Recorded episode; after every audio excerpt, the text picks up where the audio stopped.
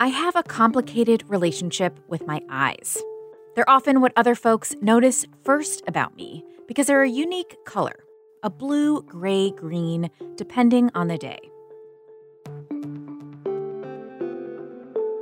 But since I was a little kid, they've always been a source of some anxiety for me.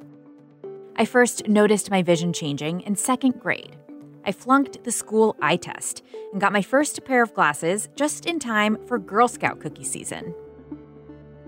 I remember feeling them fog up each time I stepped out of the cold and inside a neighbor's house, and struggling to tally the order sheet through the cloudy lenses. It wasn't so much getting glasses that bothered me, but that year after year, each time I went to the eye doctor, my prescription kept changing, and my eyesight got worse. This pattern meant that I'd start getting preemptive anxiety days before the eye doctor. The tears would already be flowing once I hit the chair, and all that eye water meant I couldn't read the letters even if I wanted to. If I'd known then what I know now, I'd recognize this fear and the way folks coach me through it as ableism at work.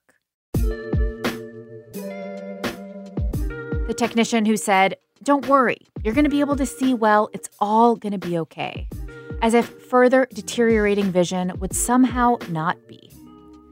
My prescription eventually stabilized, and in this moment, with a solid pair of high power lenses, I'm a sighted person. But that emphasis on vision as a be all end all, that's personal and cultural baggage that it's time to unravel. This is Embodied, our show about sex, relationships, and your health. I'm Anita Rao.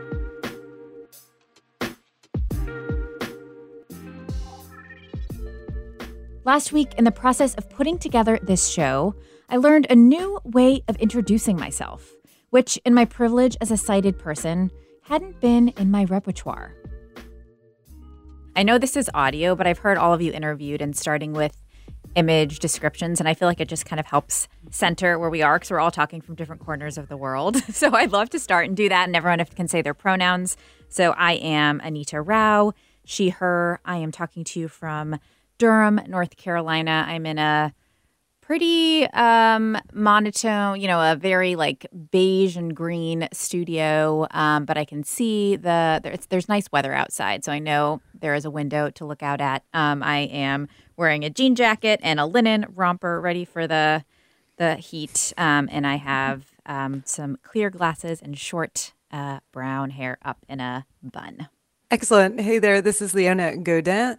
Today, I am actually speaking to you from the beautiful Carey Institute in the Catskills. Um, so I have no idea what color scheme I've got going on in this room. All I know is that I shuttered the windows to keep the sound from bouncing around, and I'm in this little old school desk right now, sitting here.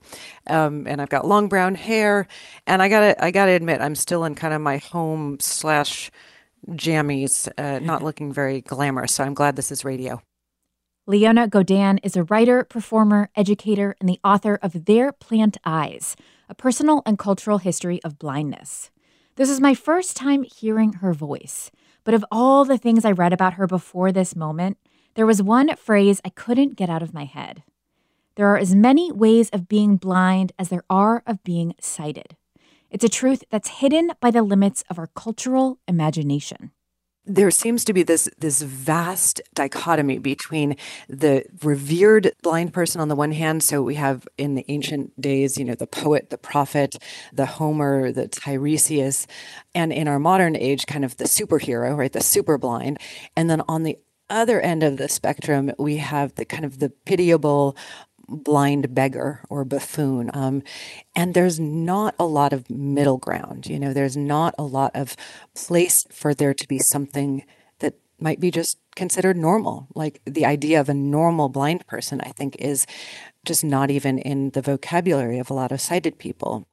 Leona is just one of millions of Americans living with low or no vision, whose day to day is shaped by this false perception of extremes. I mean, pretty much every blind person I know has had the experience of walking down the street, you know, minding your own business, trying to get to work or whatever, and somebody comes up and says, oh, "You're such an inspiration," you know, or "How did you do that?" or you know, "Do you need help?" And there's this kind of um, yeah, you feel a little bit like a spectacle because it's impossible to imagine for a lot of sighted people that we would just simply be living our lives, you know, the way everybody else is.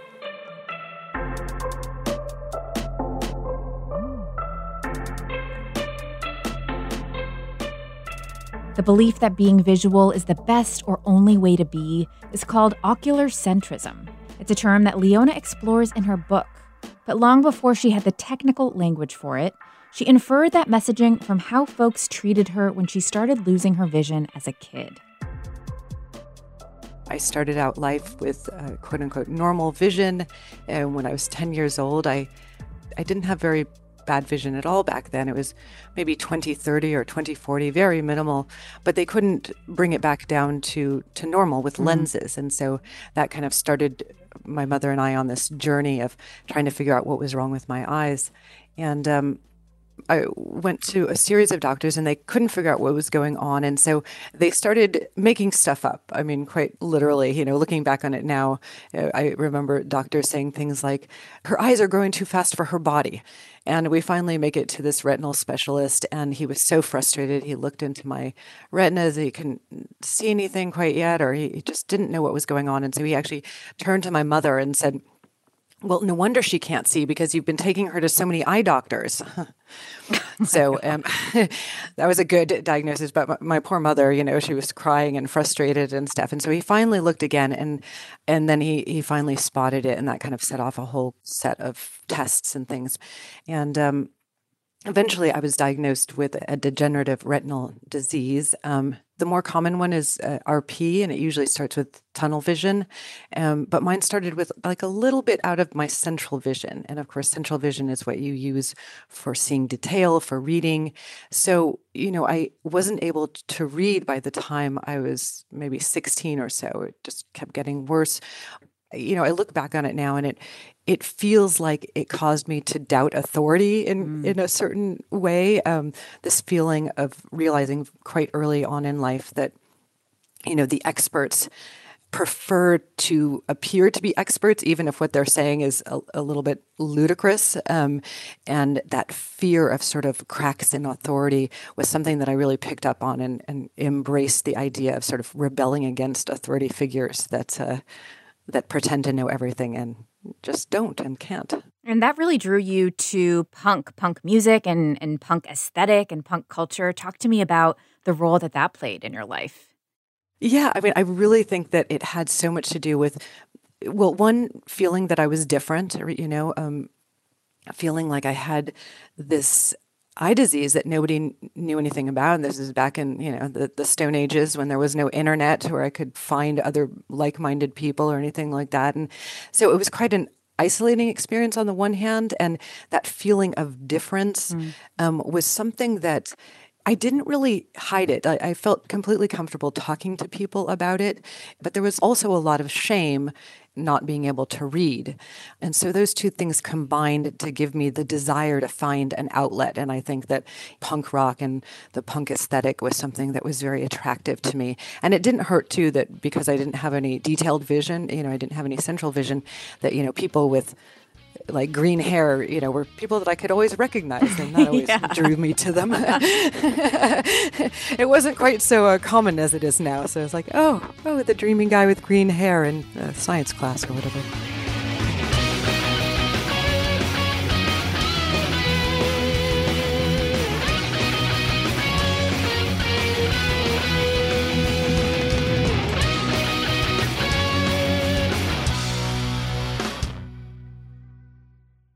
Losing your central vision makes it hard to read, recognize faces, and drive. Over the course of the next few decades, Leona's central vision continued to decline.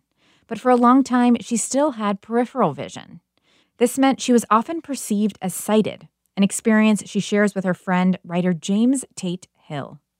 I had just gotten my driver's license, and my parents had, through my uncle, procured a salvaged 1989 Mustang, and I thought my life is about to change. And it happened first in my, gosh, I don't even remember which eye it went first. I believe my left eye, but it did not occur to me until a routine trip to my optometrist that I was experiencing blindness. Over the course of the next few months, JT found out that he had Leber's hereditary optic neuropathy, an inheritable condition that causes you to lose your eyesight. Within six months, it became difficult for him to use a computer, and he started to do most of his reading and learning via audio. But James didn't want anyone to know, and he spent the next 15 years trying to hide his low vision from most everyone, from friends to romantic partners. My two best friends remain my two best friends, but making new friends became something beyond my skill set because eye contact is so crucial when you're meeting new people.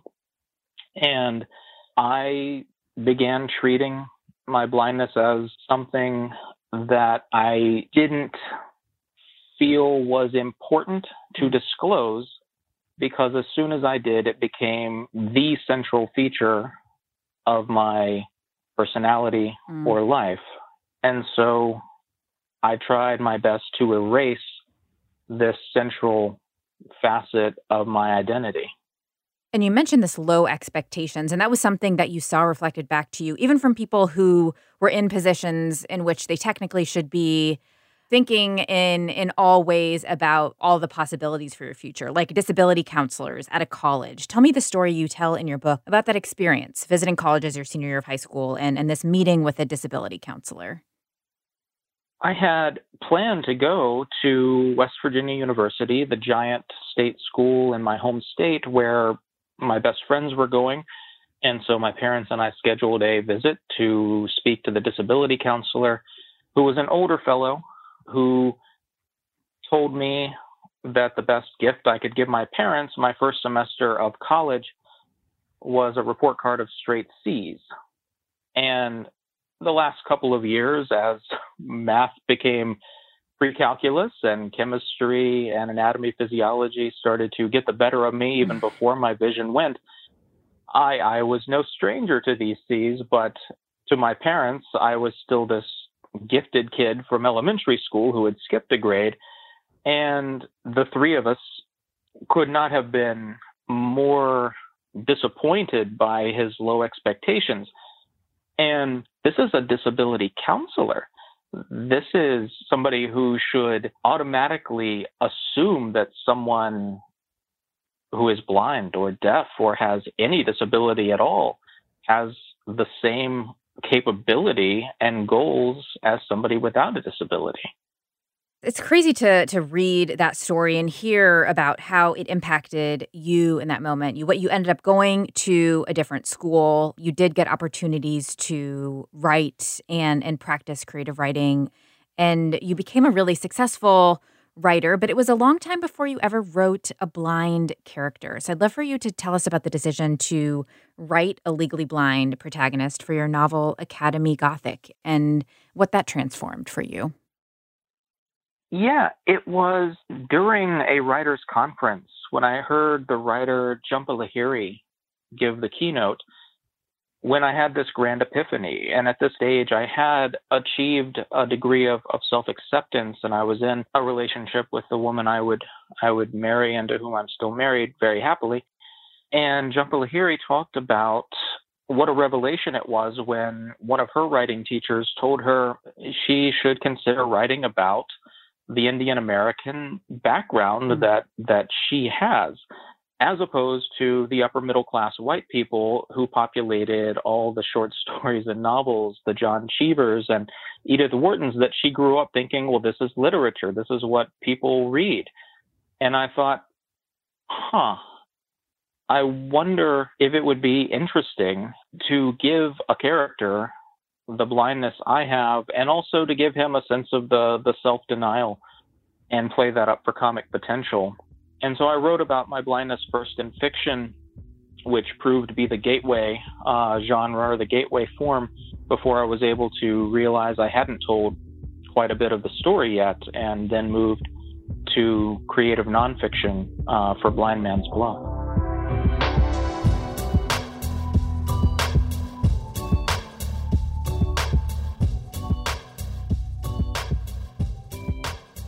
Blind Man's Bluff is JT's memoir that came out in 2021.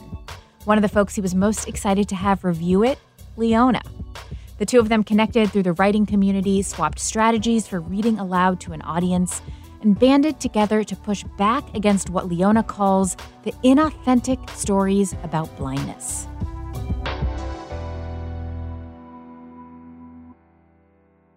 You know, there are very few blind novelists out there. I mean, JT is one of the few that I know. And it's been really hard for us to get the word out that, like, the vast majority of these stories that are being told about blind people are written by people who are not blind, who are not low vision. And so there's this whole vast realm of like inauthentic stories that then, as blind writers, we need to fight. And I, I, tell a story in the book about a friend named Laurie Alice Eakes, who was a very, very prolific romance writer. And she has yet not been able to publish a story speaking to her own blindness, like an authentic fictionalized version of a blind woman and she's you know after publishing 35 books she's still got editors saying to her things like oh that doesn't seem like a realistic mm. blind character you know so it's like there's so much to do and in doing it it's very hard to do it alone and so meeting jt meeting some other blind writers um, has been really amazing because it, it, does two things. One, we can talk about the struggles that we're facing that are very real about those kinds of stereotypes, but it also just helps that we're pulling each other up. I mean, I think that community has been important for so many different minorities, right? That because I think that the tendency from the dominant culture is to only want sort of one different person in the room at one time so you can only have sort of one blind writer in the room at, at one time and that's what kind of keeps these inspirational stories going once we have community and we can really pull each other up and talk about blind culture and and think about how we can reflect upon each other and dialogue with each other and show that that vast diversity within the blind and low vision community that's when we can have some success that will matter.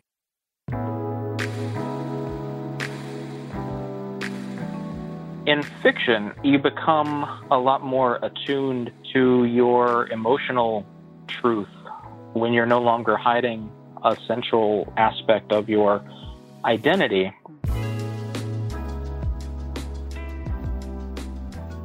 And the community of writers has been exceedingly helpful to me in owning my voice and having readers connect with this authentic experience that was for so long the opposite of why I thought I wanted to be a writer. In the book, I talk about a conversation with a friend where I believed that I could hide behind my writing, and this non blind author was who I was. And that was where what people knew about me would start and stop, as though the writing itself could hide who I was.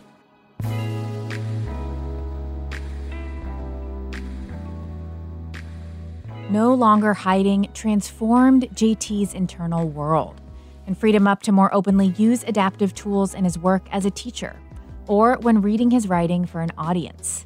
The same has been true for Leona. For a long time, she steadfastly rejected using a cane. And now she uses one regularly and even has a nickname for it Moses. The pet name was born from a phrase she read in the memoir of a fellow blind writer, Jim Knipfel. He talks in his memoir Slackjaw about parting the Red Seas of New York City with his cane. Leona documents some of the interesting history of tools and tech for low vision and blind folks in her book There Plant Eyes. Some of that tech has shifted in the past few decades, as we heard from some of our blind and low vision listeners.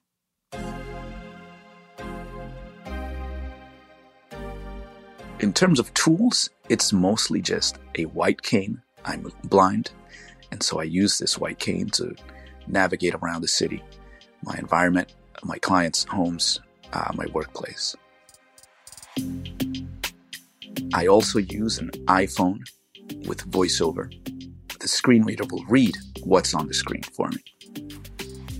And the other piece of adaptive equipment I use is a computer with a screen reader called JAWS. And it again does the same thing as the phone does. It will read things out, except I'm using a keyboard instead of hand gestures to navigate. I am a full JAWS screen reader user. I have JAWS downloaded onto my Windows work laptop. I use VoiceOver as the screen reading technology on my iOS devices, the work iPad, and the work iPhone. Oh, I use the Amazon Echo.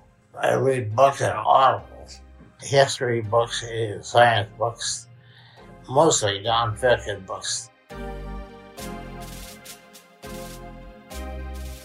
You just heard from Alexander Castillo, Evelyn Valdez, and Michael Smith. In his message to us, Michael also mentioned Newsline, a free audio service for blind and low vision folks that includes newspapers and magazine articles. Here's another show you might like. If you know, you know. Parenting is transformative. It's also pretty terrifying. I'm Emily Oster, the host of Parent Data. For the last decade, I've been digging into the data to better understand the questions that pregnant people and parents confront every day. Now I'll be talking about these issues on my podcast and interviewing experts to help parse out these questions, separating fact from anecdote, causality from correlation. Listen wherever you get your podcasts.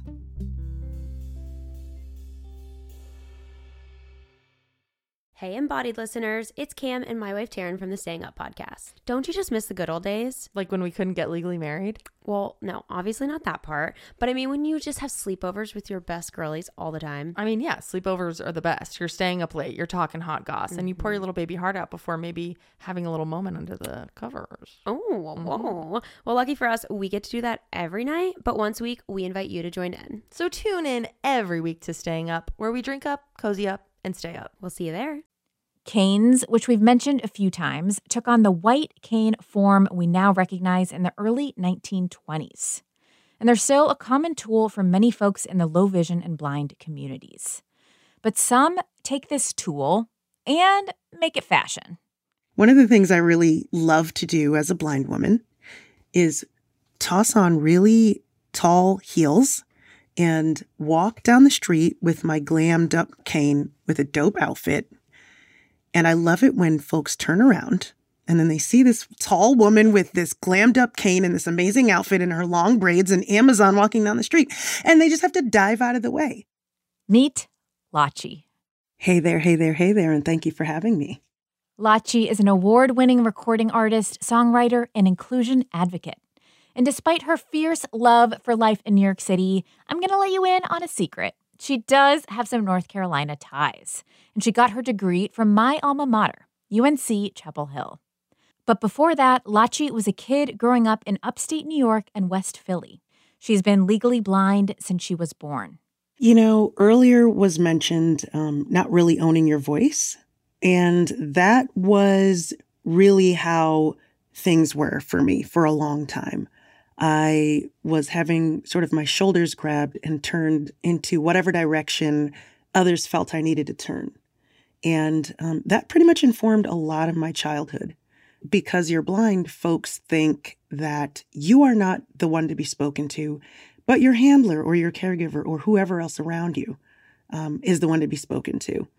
I, I have a great example. I, I, think I remember I was in an airport by myself and um, someone came up and said, "Oh, does she need help getting you know from here to uh, into the gate?" And the person they were speaking to was a complete stranger that happened to be standing beside me. Oh my gosh! And they're just like, "Who? What? I have what?" I don't know this person. exactly. It will. It would go that far to make sure that you are. Um, they just uh, you're not being viewed as an equal. You're not being viewed as competitive. You're not being viewed as receiving the same stimuli, the same social stimuli as those around you. And um, that was a lot of my life for a long time. So, knowing that and seeing that, how did that shape um, how you were coming up as an artist and once you started getting into the music community and music scenes? There are two things that success in the entertainment industry are necessary. Number one, the technology, especially if Mm-hmm. you're a recording artist or a producer or an engineer, but also the social aspect, navigating networking, uh, being able to cultivate relationships. And one of the things that I don't think enough people talk about when we talk about blindness or other disability issues is the social anxiety that comes with it, the social debilitation uh, that comes with constantly being seen as less than, um, that comes with constantly having to work so hard to keep up with your counterparts. And so, one of the things I'm proudest of is just getting over that hump of networking. As a blind person, I would stand in the corner and not know who to look at or where to turn or how to deal with being in a dark industry room late at night at an important event. You know, if you don't wave back to the right person, uh, you could lose a whole record deal. jeez. and um, being that I'm what I call sighted passing, people would, I don't know, categorize me as standoffish or categorize me as unsociable, not knowing that I'm just the most social butterfly of butterflies because I wasn't giving myself that opportunity to openly express who I was at these events, um, which I overcame, and now people can't get me to shut up. well, you're mentioning this this this tension between you know wanting to be known for your singing and wanting these opportunities, and as you've grown into wanting to kind of own and be open about your blindness and Mhm. wanting to be seen in in all of your identities. And you have a song, Duality, which I feel like speaks speaks to this a lot and how you're dancing in and out of and trying to exist in all of these Mhm. spaces at once. I'm curious about that artistic expression Mhm. in terms of your image and fashion. I Mhm. know that you you think a lot about your look and how to glam up all of your daily objects. And so I'd love for you to talk to me about about that, about the glam cane and about this artistic um, expression of creativity through fashion and image. Yes. So I love to express myself through the way I look and the way I feel. Um, I wasn't always very fashionable growing up. I didn't think I was supposed to be. As a musician, um, when a manager or an agent or a label, especially in the pop, dance, EDM world, the first thing they'll say when you finally get that sit down is, Well, how do we market you? We don't know how to market this. This doesn't make sense to us. And it's you know it's very highly not about the music. It's about this or should we use her as a shtick? Maybe we can say the blind act. Um, and i said to myself no that's not going to happen. So i wanted to make sure that i felt as confident and beautiful and comfortable as possible. I couldn't figure out how to connect my inside with my outside until i just accepted who i was and now you you know it's just Lachi everywhere I walk. Everywhere I walk, I walk Lachi first.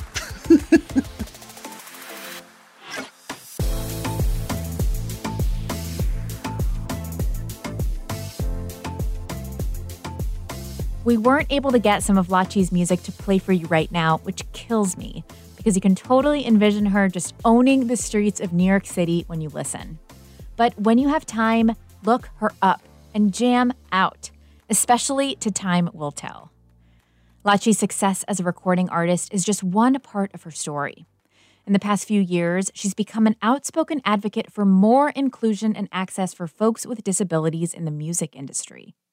She was an advisor for the most recent Grammy Awards and successfully advocated for a built in ramp, ASL interpreters, and live audio description and captioning.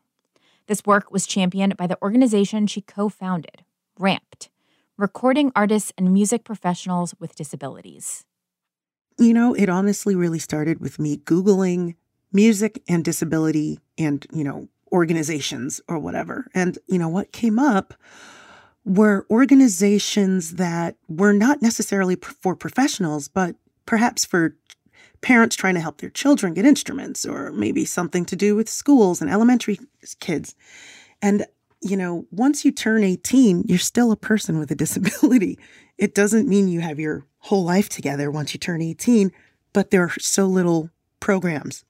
And I myself, as a professional musician who's out there touring, who's out there getting accolades, I wanted to be able to start fostering or at least even having a community of people who can relate to that and can advocate on the level that I could advocate, that that can get into those rooms and speak the same lingo um, as these non-disabled artists that are professional or that are you know top established artists. And so we moved forward and we um, have done a lot. We're forming this coalition and alliance of top performing artists with disabilities that will be that next uh, step for people looking up and going, Hey, I want to see myself on TV. I want to hear myself on the radio as a disabled kid or as a disabled independent artist um, trying to make it. And, you know, we're intersectioned, not just um, as women or as black folks and hispanic folks or folks in the queer community but we're we have so many different disabilities everything from physical disabilities to intellectual disabilities developmental disabilities to rare disease chronic illness immunocompromised situations or neurodiversity deafness and we're working in all facets of the music industry but also because we're so um, determined and driven, a lot of us do so many other things. Uh, I myself am actually a novelist. And, you know, we're here to celebrate our disability culture. Music is one of the best ways to get someone involved in your culture. We learned a lot about Blackness through hip hop. We learned a lot about um, rural culture through country. And so I'm here to let society know about disability culture through music as well.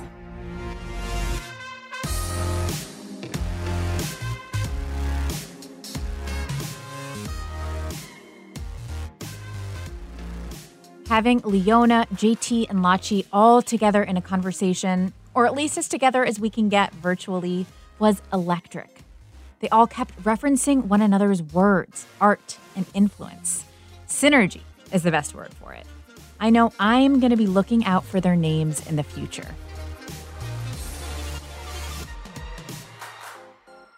The blind writing community, the blind artistic community, of which, you know, Lachi is a part as well, is just very exciting to me. You know, to kind of celebrate my people is something that I feel very strongly is the only thing that's going to really shift mainstream culture in our direction, as opposed to us kind of always clamoring to like, you know, let us in, let us in. No, let's let's change the mainstream culture.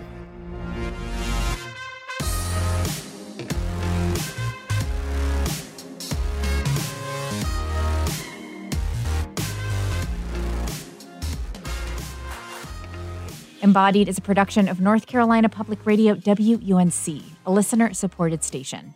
If you want to lend your support to this podcast and WUNC's other shows on demand, Consider a contribution at WUNC.org now.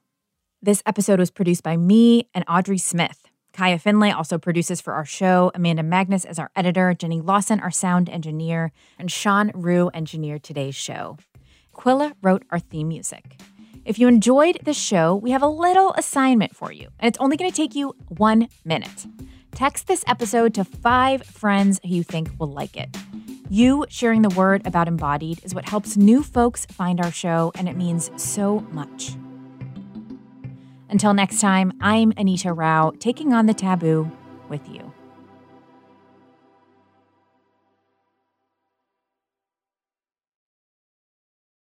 Hey, y'all, it's Anita. Some exciting news that Embodied got nominated for an Ambie. It's a podcast recognition award, and we were nominated in the Best Wellness and Relationships category. If you are a member of the Podcast Academy and can vote, we would love your support. Thank you so much to everyone who listens and supports our podcast. It means so much.